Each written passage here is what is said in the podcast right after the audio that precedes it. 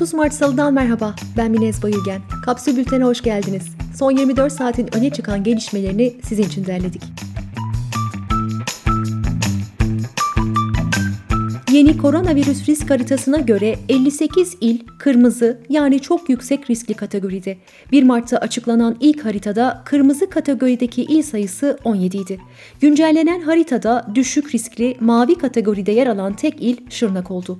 Cumhurbaşkanı Erdoğan yeni önlemleri şöyle açıkladı. İstanbul, Ankara ve İzmir'in de aralarında bulunduğu 58 ilde hafta sonunun tamamında sokağa çıkma kısıtlaması uygulanacak. Türkiye'nin tamamında sokağa çıkma kısıtlaması akşam 21 ve sabah 5 olarak hafta içi her gün devam edecek. Lokanta ve kafe gibi işletmeler tüm Türkiye'de %50 kapasiteyle çalışmaya devam edecek. Ramazan ayı boyunca risk haritasına bakılmaksızın 81 ilde hafta sonları sokağa çıkma kısıtlaması uygulanacak.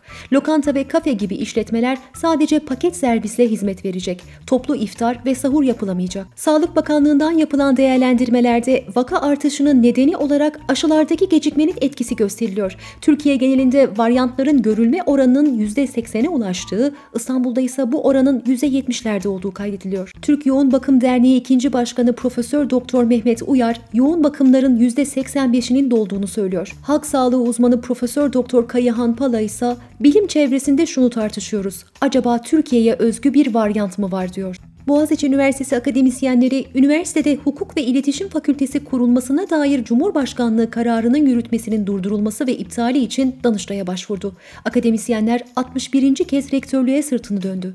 Yargıtay, Şule Çet davasında verilen cezada yersiz indirim uygulandığına hükmetti. Yardım suçundan ceza alan sanık Berk Akand'ın da asli fail olarak ceza almasını isteyen Yargıtay, kararın bozulmasını talep etti. Miniyet'in haberine göre HDP içinde yapılan toplantılarda AYM'den kapatma kararı çıkması halinde yola mevcut başka bir partiyle devam edilmesi kabul gördü. Bu noktada en yüksek olasılık olarak mecliste Diyarbakır Milletvekili Salihe Aydeniz'le temsil edilen Demokratik Bölgeler Partisi öne çıkıyor. CHP ve Deva Partisi İstanbul Sözleşmesi'nden çekilme kararının iptali için Danıştay'a başvurduklarını açıkladı. Yönetimin sessizliğini eleştiren Galatasaray'ın 677 üyesi tam sayfa gazete ilanıyla kararın gözden geçirilmesini istedi. Tire'deki Kızılçam ormanlarıyla kaplı Kartal Dağı'na yıllık 500 bin ton kapasiteli mermer ocağı kurulması için ÇED başvurusu yapıldığı ortaya çıktı. İstanbul'da cumartesi günü 3000'den fazla aracın giriş yaptığı Belgrad Ormanı'nda 10 ton çöp toplandı. Eskişehir Şehir Hastanesi'nde 90 kişinin PCR test sonucu veri girişinde yapılan hata nedeniyle karıştı.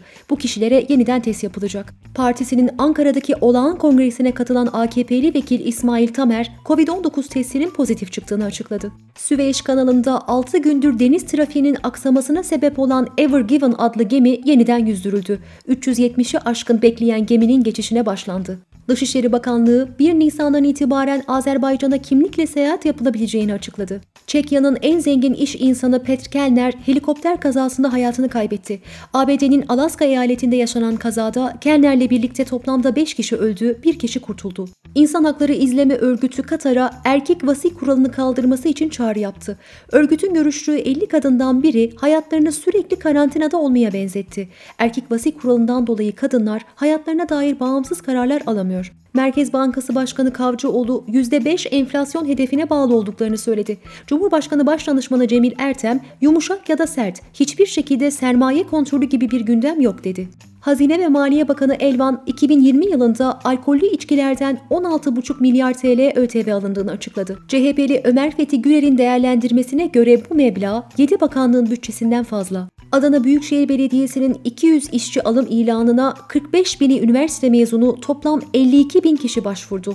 Adana Büyükşehir Belediye Başkanı Karalar, ülkenin geldiği nokta ne yazık ki bu. Belediyeler bu işsizliğin altında eziliyor dedi. Kişisel Verileri Koruma Kanunu yemek sepetinin uğradığı siber saldırıdan 21,5 milyon kişinin etkilendiğini açıkladı. Kurum konuya ilişkin incelemenin devam ettiğini belirtti. Türkiye'de geçen yılın ilk 9 ayında yaklaşık 120 bin elektrik abonesinin borçlarından dolayı elektriği kesildi, yaklaşık 57 bin abone ise doğalgazsız kaldı. Kapsül'ün ev bültenlerine abone olmak için kapsül.com.tr'yi ziyaret edebilirsiniz. Hoşçakalın.